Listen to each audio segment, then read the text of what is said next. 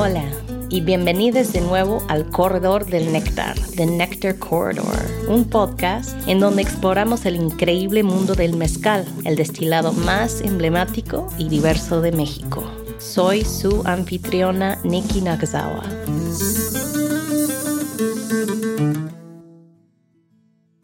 En este décimo y último episodio de la primera temporada del podcast, vamos a considerar una pregunta muy básica que tiene una respuesta bastante compleja y matizada. ¿Cómo se define un buen mezcal? Primero voy a hablar con Cintia Villalobos de Aventureros del Mezcal acerca de su experiencia colaborando con productores de mezcal y cómo se convirtió en una voz reconocida para el mundo mezcalero. También voy a hablar con Jesús Espina Ortiz de Archivo Maguey quien nos va a contar sobre sus ideas acerca de lo que significa tomar mezcal y cómo fue diseñando una experiencia única de cata de mezcales, integrando muchos de sus conocimientos de diseño. Soy Cintia Villalobos, pues soy ingeniero químico de profesión, soy oaxaqueña. Los últimos 10 años, 13 años he estado trabajando con temas de mezcal y pues actualmente radico en Oaxaca, aunque pues trabajo con productores de varios estados de la República. Entonces digamos que tengo sede en Oaxaca y Ciudad de México. Desde siempre he conocido el mezcal porque soy oaxaqueña y siempre está presente en las fiestas, en los momentos tristes también. Pero en 2006 tengo la fortuna de conocer a Graciela Ángeles, que ahora es gerente de Real Minero y entonces, bueno, nos hacemos buenas amigas y ella está en ese proceso de querer profesionalizar la empresa, ¿no? De pasarla una empresa familiar a una empresa ya más formal. Entonces, eh, yo me dedicaba a hacer costeos en otras empresas de otros tipos de productos y empecé con ella a hacerle costeos del mezcal en ese entonces.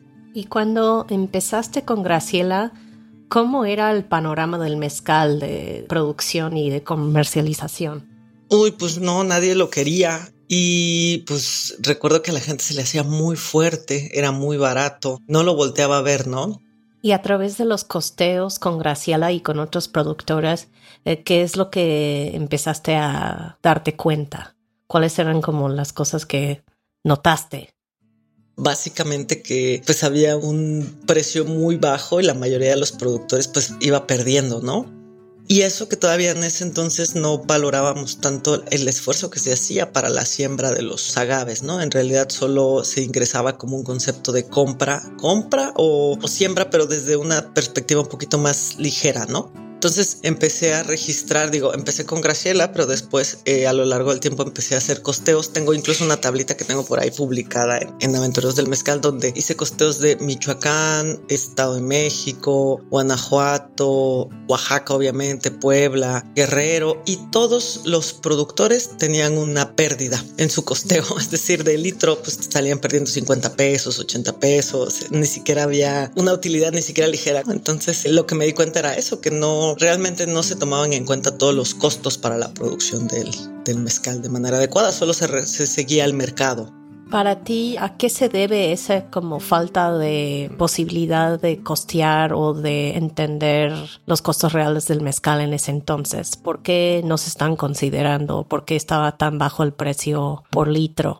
Pienso que dos factores principales. El primero, que podíamos eh, ir al campo y encontrar agaves por todos lados y extraerlos, ¿no? Sin saber cuánto tiempo pasó para que crecieran, sin saber cuántos dejar como para volver a reforestar. Y la segunda razón es que solo se atendía al mercado, entonces no se tomaban en cuenta costos, por ejemplo, familiares, que los que trabajamos con productores sabemos que normalmente es una empresa familiar donde colabora desde el hijo más pequeño hasta la esposa, ¿no? Lo vemos ahí en Miahuatlán, por ejemplo, ¿no? Donde para la tapa del horno no utilizan jornaleros, pero se hace el tequio. Estamos hablando de 15 personas que ayudan para la tapada del horno y que si no estuvieran, pues alguien tendría que pagar ese trabajo, ¿no?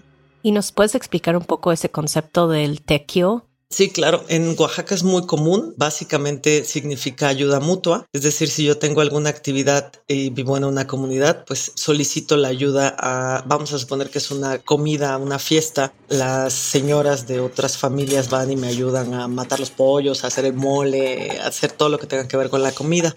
En el caso de las actividades que están delegadas a los hombres, pues estamos hablando de limpieza de predios, en el caso del mezcal, pues la tapa del horno, la destapada del horno. Entonces, en el palenque o en la fábrica donde se haga esta actividad, pues llegan los hombres de otras fábricas y ayudan a completar esta actividad. Y cuando a ellos les toca, pues tú tienes que ir a apoyarlos, ¿no? Cynthia ha conocido otros lugares donde los productores trabajan solos y en estos casos la mano de obra es más cara Además, lidian con el tema del crimen organizado, que también les afecta a la hora de conseguir mano de obra, porque deben de competir con los altos precios que ofrecen las actividades ilícitas a esos mismos trabajadores. Le consulté a Cintia cuáles son los desafíos que comparten los productores de mezcal en todo México. Bueno, pues creo que son, sí son muy marcados. El primero, pues es esta romantización del mezcal, ¿no? Los que lo hemos probado y hemos quedado fascinados con ellos, pues le vemos esta parte mística y bonita y demás, ¿no? Pero no vemos todo el trabajo que implica para los productores del mezcal, ¿no?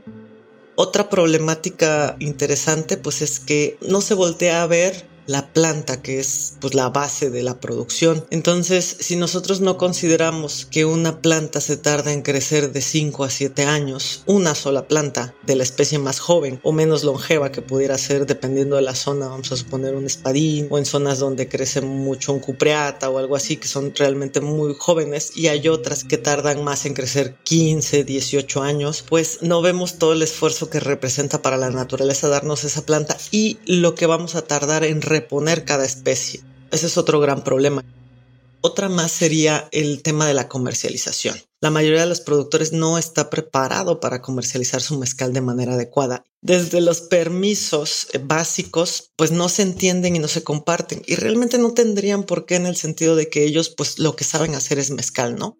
Entonces eso hace que haya una comercialización injusta, porque vamos a suponer que yo, que sí sé cuáles son todos los permisos, llego, regateo, compro, me llevo y de alguna manera triplico esa utilidad, ¿no? Y esto se ve reflejado directamente en costos. Yo que he hecho muchos ejercicios de costos, puedo ver que si nosotros vamos a suponer ahorita el mercado permite bien pagar a los productores, estamos hablando que están ganando los productores un 35% pero ese 35% es sobre el producto inicial en bruto, ¿no? Entonces estamos hablando de, vamos a poner un costo, 200 pesos, el 35% son 70 pesos, pero yo llego, lo transformo y al transformarlo puedo cargarle una utilidad de otro 20% pero ya lo transformé hacia una botella terminada. Pero el comercializador final realmente va a tener una utilidad de entre el 50 y el 60% sobre el valor del producto terminado.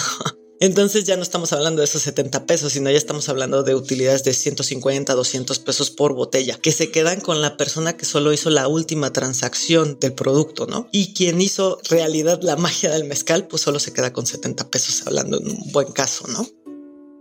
Todo este camino llevó a Cintia a fundar, junto con otros miembros, la Asociación Aventureros del Mezcal, hace aproximadamente ocho años. El proyecto ya venía gestándose desde antes, Cintia tenía como meta poder realizar un proyecto social y cultural, y el mezcal se convirtió en el aglutinante. La idea era, vamos a darle visibilidad a los productores, vamos a comprar su producto, ese producto que no puede encontrar la gente en el supermercado o en una tienda de conveniencia y llevárselo hasta la puerta de su casa. Entonces surgió como una suscripción online para que tú recibieras en tu casa una botella de mezcal directa del productor bajo esta premisa de costos. En ese entonces, pues hace 10 años yo recuerdo que llegué con los productores y que realmente nos ganamos su confianza porque les hicimos el costeo y les sobre, vamos a poner así, les sobrepagamos. En realidad se les pagó de una manera justa y la utilidad no era el 35% porque el mezcal nadie lo quería, o sea, nadie lo valoraba tanto como ahora, ¿no? Que ya dices, bueno, puedo encontrar una botella cara porque sé que es caro, ¿no? Entonces en ese entonces las utilidades que podíamos manejar eran de entre el 15 y el 20% por productor pero ni esa utilidad tenían ellos con el precio que se manejaba, ¿no? Entonces empezamos a comprarles el mezcal a ese precio y a decirles pues que no podían vender el mezcal más abajo de ese precio porque iban a perder. Entonces hicimos esa labor y afortunadamente muchos fueron consiguiendo otros clientes a los que fueron vendiendo de manera de manera justa, ¿no? Entonces así fue como empezamos la comercialización tal cual, ¿no? Pero cuando nos empezamos a dar cuenta de todos los retos que había, pues empezamos a meternos a la parte de pues todo lo que es la profesionalización en el tema de bebidas alcohólicas y es lo que actualmente ahorita mueve la empresa, ¿no? Sí la parte de los costeos, sí la parte de comercialización de mezcal, pero ahorita lo que hacemos es toda la legalización, vamos a suponer, para que puedas vender una botella de producto terminado y apoyamos a productores a que tengan su propia marca es un trabajo difícil y tardado porque un productor puede hacer el mezcal más delicioso del mundo, pero no sabe de marketing. Entonces puede escoger un nombre que no sea pegador, una etiqueta que no sea tan atractiva visualmente. Entonces es todo un proceso que hay que hacer con los productores, ¿no? Que entiendan que realmente tienen que luchar allá afuera con empresas transnacionales muy grandes que le meten muchísimo dinero a la elaboración de una etiqueta, al marketing y a otras cosas, ¿no? Y al final pues el producto pasa a segundo plano, ¿no? Este, entonces ahorita lo que nos dedicamos realmente es a eso, hemos logrado exportar varios productores, a llevarlos a otros países y pues damos asesoría a empresas y a productores, ¿no? Básicamente, y la parte social sigue ahí, seguimos apoyando a los productores a hacer costeos, a tratar de acomodarlos con comercializadores que tengan la misma visión que nosotros y pues en ese camino estamos. Para Cintia, una de las estrategias importantes con la que ha trabajado fueron los cursos de reforestación, en donde pasó por muchas experiencias de prueba y error junto a los productores. Han sido como muchos experimentos durante muchos años, pero la idea siempre ha sido meterle a la gente la conciencia de la conservación de las especies, las que hay en la zona. Eso sí, tratamos de ser muy enfáticos de que sean las que hay en la zona. O sea, si ahí no hay espadín, no se siembra espadín, porque luego mucha gente se lleva semilla de aquí de Oaxaca y la siembra en Puebla o en Michoacán o en San Luis Potosí. Y puede ser que se dé, pero también por algo no está naturalmente en ciertas regiones, ¿no? Entonces también a mí este tema del Frankenstein, del mezcal, que es como le digo, tanto en especies de agave como en tipos de mezcales, pues no me parece adecuado porque por algo tenemos barreras, vamos a llamarlo ecológicas, que están puestas en todo el país, ¿no? Es decir, lo que se da en el sur no se da en el norte porque las condiciones son distintas. Entonces, hacer estos intercambios tiene que tener un impacto no siempre positivo en la ecología. Entonces, bueno, se centró en esta parte de la conservación de los agaves, de los agaves silvestres. Hemos hecho algunos trabajos en ese sentido. Muchos productores no se dejan porque es mucho trabajo también. O sea, la siembra, el cuidado, el manejo cultural, que es no le ponga glifosatos, ¿no? Porque eh, lo que hace la planta lo absorbe, sino pague gente para que deshierve manualmente, pues sí, pero si no le pagas para que pague a la gente, ¿de dónde va a sacar dinero para pagarle a la gente y hacer esas labores culturales, ¿no? Entonces es un tema bastante complicado que sin recursos se complica mucho más. La segunda, pues era el pago justo, la parte del comercio justo, a través de los costeos, ¿no? ¿Y cómo se define el pago justo? Para nosotros el precio justo es el que le genera al mezcalero por lo menos un 35% de utilidad una vez cubiertos todos sus gastos, desde la mano de obra de la señora que hace las tortillas ahí hasta las cervezas que se compran para la tapada, las cervezas, el mezcal, los refrescos, los cigarros, el alimento del burro, la depreciación del palenque, aunque sea o de la fabriquita, aunque sean cuatro horcones con una lámina, se deprecia y van a tener que volver a comprar eso. Entonces son esos conceptos que nadie voltea a ver, ¿no? Y que a mí me sorprende después de tantos años que hemos trabajado y que hemos dicho acerca del pago justo que muy poca gente lo hace, o sea, muy poca gente realmente costea el producto que le está dando su maestro mezcalero y sabe si realmente le está generando una utilidad o no. Entonces, si no tenemos una estructura de costos, es muy difícil saber que estamos sobre el camino del precio justo, ¿no? El Consejo Regulador de Mezcal, o el CRM, intentó crear una tabla en donde el precio por litro de un mezcal se establecía a través de un precio promedio por grado alcohólico. Es decir, dependiendo del maguey, por ejemplo en el caso de un espadín, el precio por litro por grado era, por ejemplo, de 4 pesos. Entonces, si un mezcal de espadín tenía 40 grados, debías multiplicar 4 pesos por 40 grados, lo que es igual a un precio de 160 pesos por litro. Le consulté a Cintia si según su visión esto ayudaría a tener una definición de costos, pero ella no cree que fijar los precios de esta manera sea lo mejor, debido a la diversidad de situaciones que viven los productores. A final de cuentas, la tabla publicada de esa manera planteaba una mayor desigualdad para aquellos productores que pagaban más caro el agave o, por ejemplo, genera amplias diferencias entre quienes usan o no agroquímicos. Cintia me cuenta que comenzaron a trabajar con una ingeniera civil en el tratamiento de minazas y fueron intentando concientizar sobre cómo hacerlo de manera más eficiente y con menos impacto para el productor. Con el término vinazas nos referimos a los desechos químicos de la destilación del mezcal. le consulté a Cintia sobre las asesorías que ofrecen para mitigaciones de impactos. De entrada, una de las malas prácticas es que se arrojan calientes. Normalmente cuando tú arrojas algo caliente pues a un lecho de acuático, pues lo que vas a hacer es matar parte de la fauna que hay ahí, la flora, ¿no? Lo segundo es que contiene compuestos muy ácidos y muy agresivos que afectan a la microbiota del suelo y lo hace estéril. Contienen algunos, bueno, le llaman, los químicos le llamamos demanda química de oxígeno, es decir, si tú lo metes a un cuerpo de agua, lo que va a hacer es que va a mm, absorber todo el oxígeno que hay ahí, ¿no? Demanda química y demanda biológica de oxígeno. Entonces son compuestos básicamente tóxicos. Tienen algunas enzimas también que son, o bueno, compuestos que se pueden degradar a través de enzimas. Hay muchos estudios para hacer el tratamiento de estas vinazas, desde separarlos y ocuparlos incluso para rebajar el grado alcohólico del mezcal. Ha habido estudios en San Luis Potosí, hay otros estudios que hablan de inyectar algunas enzimas para que se coman todos estos estos compuestos que son dañinos, pero todos son enfocados a la industrialización y todos son enfocados a, cantidades muy grandes. Entonces lo que nosotros recomendamos básicamente neutralizarlas en un tanque con ceniza o con cal, dependiendo de, habría que medir el pH de cada vinaza que es diferente. Agregamos la cantidad de ceniza o de cal y una vez que ya está neutralizado y frío, lo puedes utilizar como abono para regar tus cultivos, ¿no? Otra de las prácticas que hemos tratado también de difundir, pues es esta de la reutilización del agua, ¿no? Hay algunos proyectos que lo que hacen es captación de agua de lluvia y reutilización. Enseñarles también, pues que la cantidad de leña que se utiliza es total y completamente bestial, ¿no? De hecho, hay mucho comercio ilegal de leña, que es, eso es algo que nadie lo dice, pero que muchos lo hacen, ¿no? compran leña que viene de otras comunidades que fue extraída de manera ilegal para sus producciones, ¿no? Entonces creo que el tema también de las podas responsables, es decir, que cada año ellos dediquen una parte de su tiempo a hacer podas a los terrenos o los árboles que hay dentro de la comunidad para que tengan leña, es, es básico, ¿no? Pero te digo, son muchas prácticas que ellos pues no llevan a cabo de manera constante y al final pues lo que ellos están buscando es sobrevivir, es decir, vender su mezcal, ¿no? ¿Qué les importa el medio ambiente? Entender en profundidad los procesos químicos durante la producción del mezcal puede ser muy útil para los productores.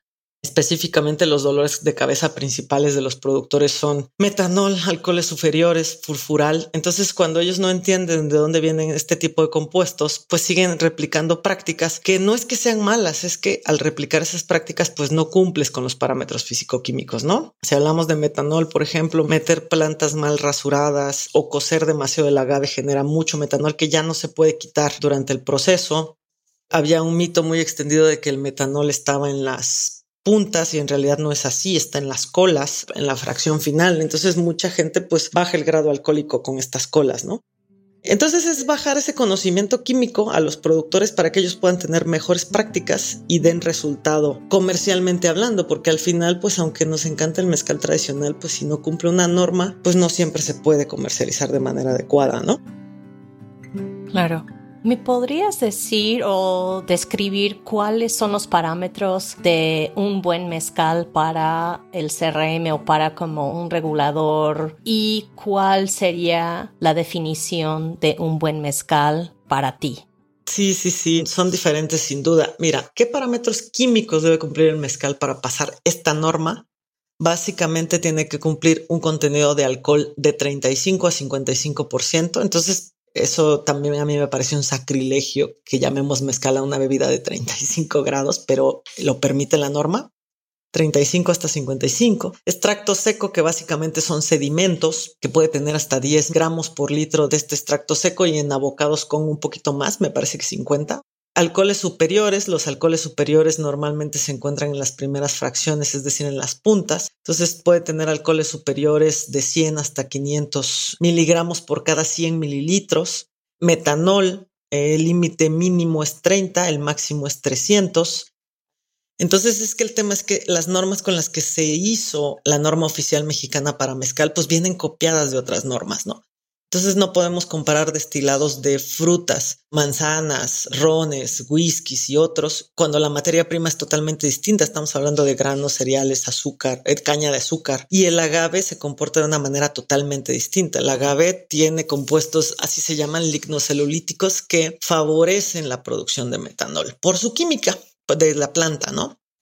Y cabe hacer notar, y eso sí me gustaría hacer énfasis, es que entre menor grado alcohólico, menor problema con pasar parámetros físico-químicos, porque tú puedes utilizar, hacer un ajuste con agua. Entonces esto hace que sea mucho más fácil pasar estos parámetros, ¿no? Y un mezcal tradicional pues va a tener de 48 a 52 grados aproximadamente, ¿no? Entonces es un poquito más difícil pues pasar estos parámetros si eres un mezcal de grado un poco más alto, ¿no? Le hice a Cintia una de las preguntas más complejas e importantes que hay en el mundo de mezcal. ¿Qué es para ella un buen mezcal? ¿Y qué parámetros hay que tener en cuenta? Creo que un buen mezcal, si hablamos del producto, es difícil que sea algo estandarizado, ¿no? Va a depender pues del sabor de, de la planta, de la región, de la temporada. No podemos cortar con la misma tijera los mezcales de Miahuatlán que los de Sola de Vega, que los de Yautepec. O sea, realmente es impresionante la variedad de mezcales, de sabores y aromas con incluso con la misma planta, ¿no? Entonces el producto en sí no puede estar estandarizado. Entonces esa es una de las primeras características de que es un buen mezcal. El segundo, pues necesitamos saber qué onda con los métodos y las prácticas de producción, ¿no? También lo mismo, no es lo mismo un destilado artesanal que un ancestral, un machacado a mano, un fermentado en tambos de plástico, que también eso es a veces una práctica común, ¿no? Otra cosa que tenemos que tomar en cuenta, pues lo que decíamos, los impactos, el manejo de residuos. La mayoría de los productores no maneja sus residuos y esa es una realidad también porque no conoce, porque no tiene los recursos, porque pues a lo mejor le parece que no es nada tóxico ni dañino al medio ambiente, ¿no? Entonces eso sería otra característica a considerar para saber si es un buen mezcal o no el manejo y prácticas de recuperación del ecosistema, es decir, de las plantas que extraigo, cuántas vuelvo a sembrar y de qué forma las vuelvo a sembrar, porque no nada más es sembrar por sembrar, sino es realmente cada planta, cada individuo como planta tiene una función dentro del ecosistema y eso es algo que no entendemos. Y finalmente, pues lo que hablábamos, ¿no? Método de costeo, pago y venta, que si tomo en cuenta toda la cadena, si tomo en cuenta la señora que está ahí desvelándose con el marido destilando, ¿no? A los niños que están ahí acompañándonos, el desgaste de las ollas de barro, el desgaste de la infraestructura que tengo, aunque sea muy chiquita. Entonces, creo que esos puntos para mí hacen un buen mezcal. Hoy te puedo decir que ningún mezcal es sustentable, desafortunadamente, ¿no? Que agarremos ese discurso y digamos, sí, sí somos sustentables, pues bueno, creo que yo invitaría al consumidor a ver realmente de qué hablamos, ¿no? O sea, no somos sustentables desde el hecho en que lo que les decía, extraemos una planta y cuánto tiempo tarda en crecer, ¿no? No estamos hablando de que es un cereal o es caña de azúcar y demás. Y alguien me decía por ahí, pues es que con tu discurso haces que el mezcal sea prohibitivo. Pues es que debería ser prohibitivo porque no es canasta básica, es alcohol. O sea, yo lo veo así, ¿no? Entonces, ¿quieres tomarte un buen mezcal? Pues paga un buen mezcal. Esa sería nuestra visión, Nikki, básicamente. ¿Hay algunos tips que tengas para un consumidor que no está tan metido en el mundo de mezcal para saber que está haciendo una compra de un buen mezcal? Pues mira, yo creo que desde que nosotros empezamos como aventureros a dar algunas cartas y a difundir este tema en Ciudad de México, yo siempre les decía que tenemos que saber de dónde viene el mezcal que estamos tomando, ¿no? O sea, hay que saber, pues de entrada, si trae el nombre de un productor, ¿no? O solo es la marca si trae pues la mayor cantidad de información posible, ¿no? La etiqueta, cómo se produjo, cuántos litros fueron, qué tipo de especie, cuántos años tardó en crecer la especie, si fue cultivada, si fue silvestre. Y pues preguntarle a los embajadores de marca, los embajadores de marca tienen la obligación de saber, de tener toda esta información a la mano, ¿no? Si yo le digo a un embajador y lo cuestiono acerca del mezcal que está vendiendo, pues esa información va a llegar a oídos del dueño de la marca o del productor, ¿no? Entonces creo que debemos hacernos ese tipo de preguntas. Porque al final lo que sucede pues es que vamos lavando nuestras culpas. Es como cuando consumimos pescado de pesca responsable, ¿no? Porque tiene un sellito. Ya decimos, bueno, pues estoy consumiéndolo así. O orgánico, o no consumimos aceite palma, no, no sé. Entonces, un poco también nos gusta mirar hacia otro lado, eh, lejos de, de ver las problemáticas como son. Pues sí, en otra entrevista donde hablé con Lalo Ángeles, él también dijo algo que me parece súper importante, que no es que el mezcal te busca a ti, tú tienes que buscar el mezcal. Entonces sí, es nuestra responsabilidad como tomadores de mezcal de buscar la información. Y para cerrar, Cintia, no sé si nos quieres contar un poco sobre qué es lo que tienes planeado para 2022 y nos platiques un poco de intersección y qué es lo que tienes planificado para el futuro. Bueno, acabas de hablar de intersección, que era como un deseo que teníamos hace mucho de tener un lugar para poder invitar a muchos productores y que la gente los pudiera contactar de viva voz. Y bueno, pues ahora lo que estamos haciendo básicamente es en este espacio que está ubicado en el centro de, de, Oaxaca, pues traer a productores y que podamos darnos a conocer, dar a conocer sus productos. Hay muchos productores que son famosos, pero que también no capitalizan esa fama. O sea, puedo ser muy, muy famoso, pero realmente no vendo porque volvemos al problema que decíamos, esta romantización de la pobreza. Te compro un lote y ya con ese lote ya te cambié la vida, ¿no? y no es así, tiene que ser un trabajo constante y continuo. Entonces, la idea es pues entre más gente conozca las historias de los productores pues va a poder hacerse una visión y un criterio propio. No tenemos la verdad absoluta definitivamente, pero entre más sabes vas viendo hacia dónde ir. La idea es darles un espacio que puedan hacer relaciones comerciales sanas, que podamos apoyarlos en promoción y difusión. Entonces, esos son los proyectos específicamente para intersección. Ese es el objetivo, ¿no? Un tema cultural y de difusión de los productores, ¿no? Esos serían como los planes generales, Nicky seguir, seguir costeando lo más que se pueda de mezcal.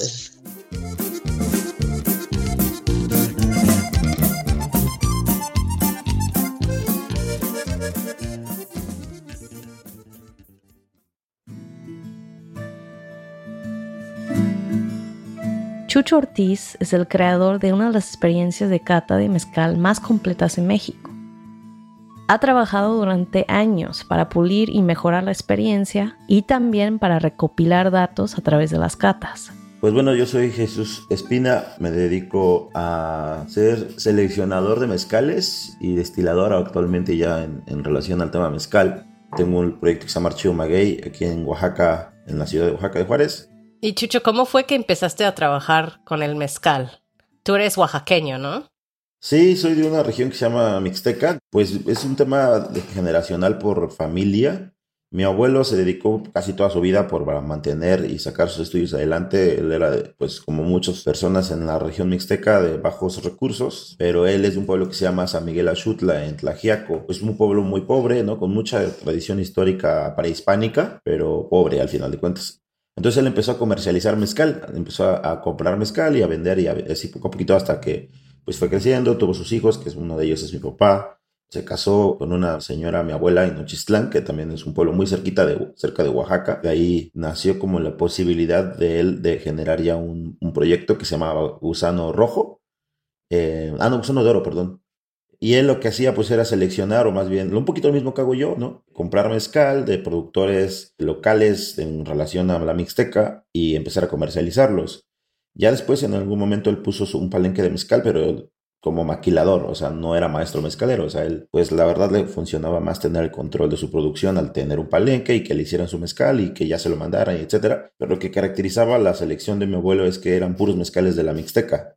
Matatlán, que es el centro neurálgico y producción de mezcal a nivel mundial, eh, que está aquí en el Valle de Oaxaca, realmente su alcance a nivel regional en esos años, como en los 50, 60, pues era, realmente ese fue como el primer boom del mezcal, porque empezaban a, salir revendedores de mezcal por todos lados de Oaxaca y iban a Matatlán, rellenaban sus garrafas y las iban a vender por todo Oaxaca. A, todos los rinconcitos de Oaxaca había mezcal de Matatlán, tal así que podríamos decir que el mezcal, el sabor a mezcal como más nuclear o como el sabor que todo mundo reconoce como olor a mezcal, que es este aroma a maguey cocido ahumado, pues podríamos decir que es gracias a eso. ¿No? Porque entrabas a las tiendas de los pueblos donde vendían estos mezcales y olía a Matatlán, ¿no? Entonces, mi abuelo no le gustaba eso porque pues él siempre ha sido, o siempre fue más bien muy, como yo también lo heredé, como muy orgulloso de, de, nosotros, ¿no? De nuestra tierra, de lo que somos, de la Mixteca, etcétera. Entonces él decía, no, yo no vendo mezcal de Matatlán, no, yo vendo mezcal mixteco. Y entonces le compraba a muchísimos mezcaleros mixtecos antes de la dominación de origen, antes de que se prohibiera la producción de mezcal en la región. Entonces tenía una colección increíble, ¿no? De cosas que ya no existen. Realmente ya, ya es imposible volver a tomarlas. y que también de ahí parte un poquito mi propio proyecto. Pero pues bueno, eso se le hereda ese gusto por el mezcal a mi papá. Él estudió administración de empresas, se fue de Oaxaca a estudiar en Ciudad de México, pero cuando regresó bueno, obviamente él creció con el expendio también, ¿no? O sea, sirviendo y viviendo como la experiencia de tomar esos mezcales, hablar con los productores, conocer a los borrachitos del pueblo que preferían tomar mezcal de la región, ¿no? O cómo se vendía o cómo se servía, todas estas cosas, pues él afortunadamente las aprendió de mi abuelo y después me las, no las pasó a mí y a mis hermanos. Cuando ya empieza a, pues a necesitar dinero, para mantener a su familia, ¿no? Entonces empieza a comprar igual mezcal de la región, pero él empieza a salir a venderlo, no, no tanto a, a quedarse ahí con mi abuelo. Entonces con mi mamá empezaban a viajar por toda la Mixteca de nuevo, pero no nada más vendiendo mezcal, sino también otros productos, por ejemplo, palma, pan, leña, ¿no? En una camioneta. Entonces ellos cambiaban, intercambiaban así mezcal por leña, mezcal por palma, ¿no? Cosas así. Su moneda de cambio al final de cuentas era el mezcal. Y bueno, eso, eso eh, fue como, digamos, como la herencia que tenemos nosotros, porque a veces piensan que vengo de tres generaciones de maestros mezcaleros. No es cierto, o sea, nosotros venimos de generaciones de comerciantes de mezcal. ¿Y cómo has aplicado tú toda esta tradición? Mi trabajo mezcalero ya así ahora yo, mi historia, le pasó un poquito lo mismo con mi papá. O sea, yo ya estando en Ciudad de México, estudiando diseño en Bellas Artes, pues hacía todos los proyectos que hacíamos, proyectos escolares, ¿no? De diseño de un envase, diseño de una etiqueta, diseño de un proyecto, etcétera. Todo lo hacía en relación a Oaxaca. Moles, salsas, chiles, este, mieles, todo, todo, todo. Obviamente mezcal. Y uno de ellos se llamó Espina Roja, que al final de cuentas fue mi primera marca de mezcal, que ahorita realmente la maneja mi papá. Y funcionaba igual, o sea, comprábamos mezcales con productores que los que llevaba trabajando mi papá hace mucho tiempo algunos nuevos que empezamos a conocer en la sierra por relación con mi esposa y embotellábamos y tratábamos de vender pues lo que para nosotros era, en ese momento todavía no lo decíamos así, experiencia de mezcal oaxaqueña, pero al final de cuentas sí hacíamos eso, no tratamos de vender como lo más genuino, compartiéndolo desde nuestra historia, nuestra herencia, pues nuestro arraigo, diciendo pues este es mezcal y se toma de esta manera o así lo conocemos nosotros y esta es su historia. Y eso pues empezó a gustarle mucho a la gente. Así como, órale, como que siento que en ese momento nosotros descubrimos algo que no sabíamos que teníamos, que era pues un valor o una riqueza cultural familiar muy bonita, ¿no? Muy padre y que lo empezamos a utilizar obviamente a nuestro favor, ¿no? Más allá de invertir mucho dinero en publicidad o en botellas bonitas o en etiquetas bonitas, tratamos de tener muy buen producto, muy buen seleccionado, que tuviera como desde nuestro punto de vista y paladar, pues calidad, porque al final de cuentas el mundo del mezcal sigue estando muy muy básico en cuanto a sus, su capacidad para poder definir qué es una calidad de un producto mezcalero. Chucho está muy interesado en poder hablar de la calidad y definir la calidad de un buen mezcal. Al no existir como una relación, digamos, de información como existe en el tema de los vinos, ¿no? Que ahorita tú puedes tomarte un vino, no sé, un cabernet o lo que sea de cualquier región y su calidad la basas en relación al histórico, ¿no? A lo que existe y a lo que los expertos por cientos de años han dicho que tiene que saber el producto. En Oaxaca estamos viendo una tragedia organoléptica, diría yo, porque cada vez es más difícil saber si lo que te están vendiendo realmente es lo que la etiqueta dice en relación al sabor. ¿no? Podría ser que si te están vendiendo un marmorata, por así decirlo, en relación a un tepestate, pero ya no sabe a ese tepestate genuino, real, de, albarradas, tropical, ¿no? Así que sabemos los que hemos estado en relación al mezcal durante tantos años, a lo que sabe, ¿no? Y que quizá para que lo se entienda más fácil, es como cuando te dan un plátano y que de repente no sepa plátano, es como, oye, pues esto no sabe a plátano, ¿no? Aunque se vea como un plátano y se abra y se coma como un plátano. Como ya tenemos esa memoria organoléptica configurada a lo largo de nuestra vida, a que sabemos a qué tiene que saber un plátano, ¿no? Y eso es lo que empieza a pasar un poco con los transgénicos, ¿no? Cuando ya de repente no, me pasa mucho con mi mamá, ¿no? Que es que ella es cocinera y de repente me manda a comprar al mercado a uno de mis hermanos o a mí para lo que está haciendo de cocina ella y pues no sabemos si compramos algún, no sé, algún tomate, algún chile ahí en cualquier puesto. Ella lo prueba y dice, no, esto no está bueno porque no sabe. Esa es la explicación rápida de lo que nosotros veíamos que está pasando o que nos damos cuenta que había mucho bluff, ¿no? Alrededor del mezcal. Conocí a Chucho cuando apenas comenzó con su marca Espina Roja por entonces, él tenía alrededor de 22 o 23 años y aún era un estudiante en la Ciudad de México, en 2013.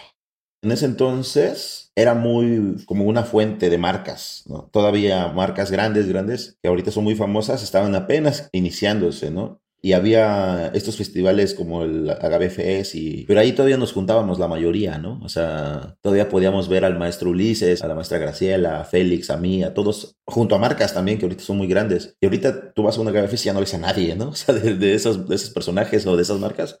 Pero en ese momento, haciendo mi análisis histórico de este boom, según yo, empieza en el 2008 más o menos, ¿no? Y tiene que ver mucho con la logia de los mezcólatras, con el proyecto de don Cornelio Pérez y el maestro Lalo Ángeles, ¿no? Que cuando empiezan ellos a llevar estas experiencias también, ¿no? De catar mezcales, de sorprendernos por la diversidad, de los tesoros que los maestros, que la logia encontraba en la Mixteca, en la Sierra, en Oaxaca sobre todo, ¿no? Algunos de Michoacán, algunos de Guerrero, etcétera. Y yo no, digamos que yo no podría decir que fui parte de esa primera como generación de sorprendidos por la diversidad, ¿no? Digamos, yo al final fue como cuatro años después, pero yo ya venía de este conocimiento mezcalero, uno por mi familia y otro por Oaxaca, y yo, desde mi punto de vista, quien me enseñó a mí o a nuestra generación a sorprendernos de esta diversidad fue Félix Monterrosa. O sea, que realmente es un año más grande que yo, ¿no? Imagínate lo visionario que es Félix, ¿no? Con su mezcalería Quish, que creo que entre Quish y Amantes se llevan creo que un año de diferencia, o sea, son las mezcalerías más viejas, con esta nueva enfoque, ¿no? De mostrar al mundo la diversidad de los mezcales. Y cuando yo tenía 18, 19 años, íbamos al Quish a tomar mezcales de 10 pesos y el tepestate costaba 30 pesos, pero eran los mismos mezcales que ahorita en las mezcalerías, tanto la mía como la de Félix y como la de todos, cuestan 150, pues hasta 200 pesos, ¿no? Uno de estos mezcales y los servían en vasitos así como estos, ¿no? Igualitos. Y costaba más barato que la cerveza, ¿no? O sea, la cerveza que costaba 20 pesos.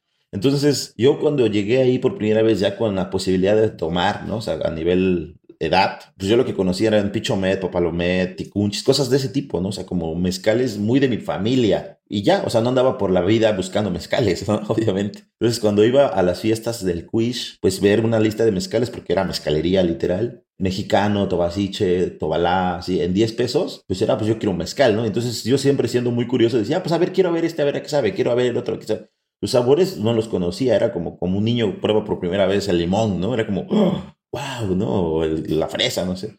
Y la verdad, por eso siempre, afortunadamente, soy muy amigo de Félix y siempre se lo digo, eh, güey, tú nos enseñaste a mi generación a tomar diversidad. Y que ahorita tengo muchos amigos artistas con los que me llevo, bueno, en general de otras muchas profesiones, nos acordamos de eso, de no manches, en el Cuisco estaban 10 pesos los arroqueños, ¿no? Yo también me acuerdo, siendo estudiante en Oaxaca como en 2005, fue ahí en Quish donde empecé a, a tomar mezcal.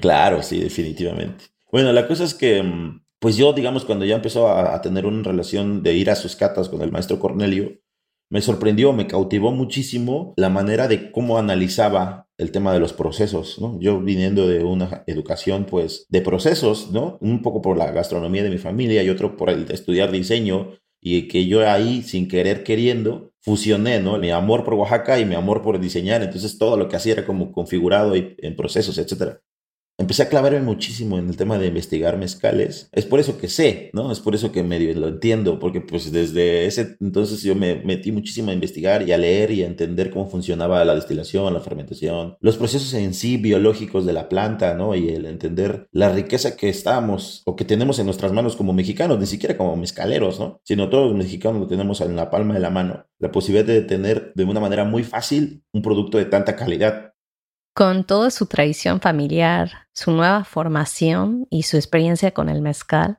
Chucho comienza a diseñar una metodología para catar mezcal.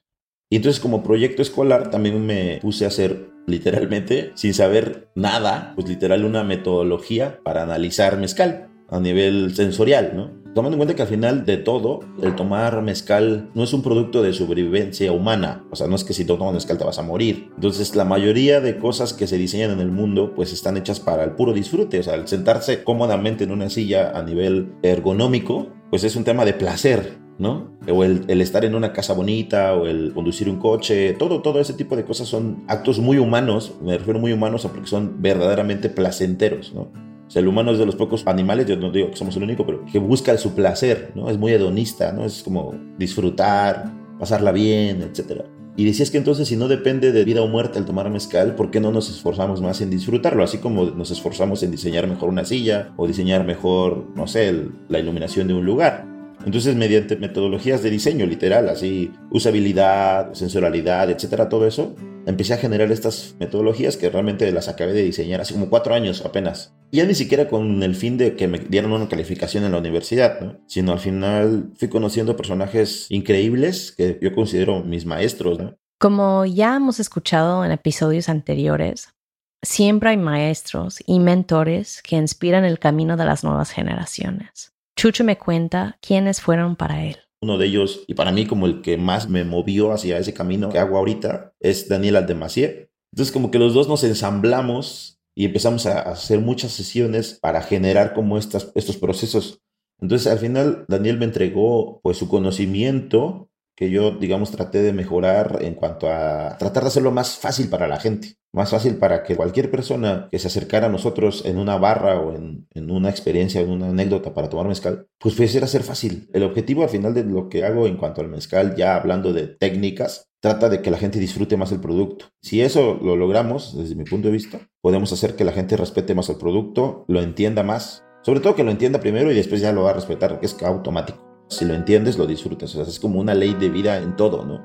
Creo que vivimos en una época del mundo donde el consumidor se pregunta más por lo que consume. Entonces, al ser más preguntón y al haber más medios de información como las aplicaciones o Internet mismo, de que era más fácil saber de dónde viene la trazabilidad de todo lo que estás consumiendo, pues entonces también las grandes corporaciones o las grandes marcas de mezcal se enfrentan a grandes retos de mejorar su calidad debido a que cada vez hay más preguntones, ¿no? Y justo proyectos como Mezcaloteca, por ejemplo, ¿no? que fueron de los primeros, o quizá el primero yo diría, que empezó a poner información tan explícita en sus etiquetas. Porque la gran regla que tengo yo en cuanto a mis mezcales es que no puedo hacer mezcal si no está sembrado el maguey en la región. Quizá no por el maestro mismo, ¿no? porque eso sería demasiado. O sea, ningún maestro es sustentable en esa cuestión. Sobre todo cuando existen tantos magueyes pero sí por lo menos que haya un ecosistema saludable para poder seguir manteniendo pues a los magaves que nos gustan en esas regiones, ¿no?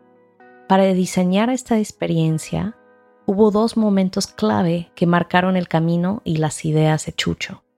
Hay dos momentos que podría decir que me marcaron a un nivel de introspección personal. Los dos han sido en carretera, me acuerdo, ¿no? Una vez yendo hacia Ciudad de México, en septiembre más o menos, que es donde empieza a florear el potatorum, el Pototorum tiene un serpenteo en su quiote, ¿no? Y me encanta. O sea, es como a todos las flores de maguey son bonitas, pero este serpenteo que tiene el Pototorum es muy especial. Y lo iba viendo, iba, había muchísimos floreando en, esa, en ese entonces, pero venía manejando por la parte de Chazumba.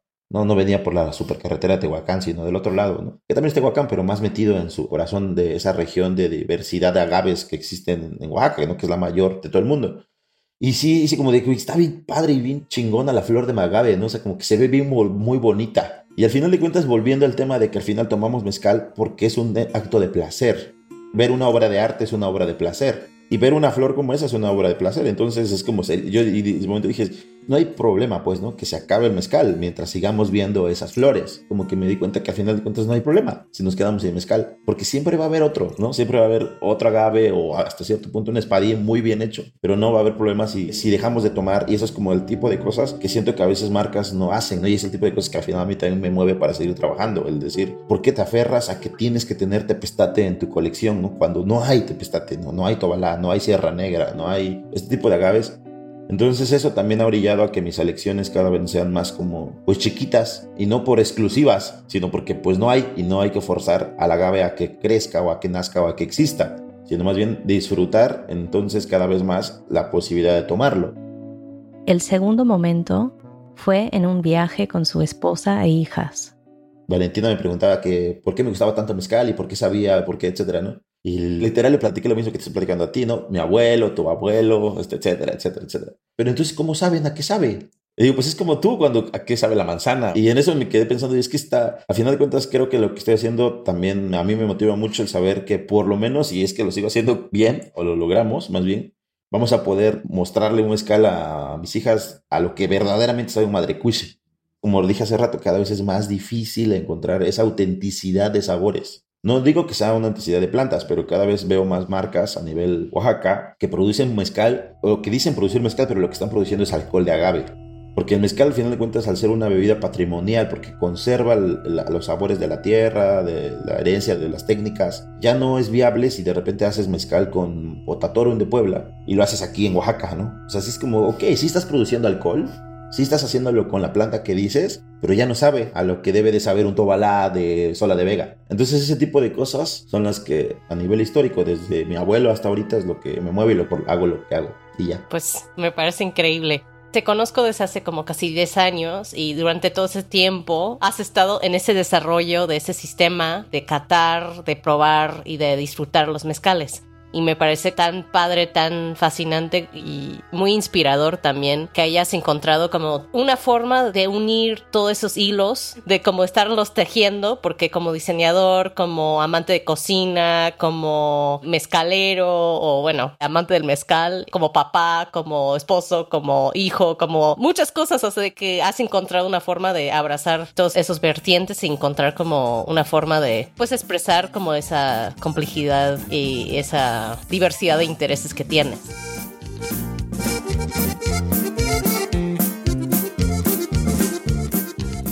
Como escuchamos, Chucho diseñó una experiencia única de cata de mezcal integrando su conocimiento cultural y familiar, la enseñanza de sus maestres y sus estudios de diseño. Recorrí junto a él toda esta experiencia. Si les interesa escucharla, quédense atentos a la última edición bonus del Corredor del Néctar de la temporada.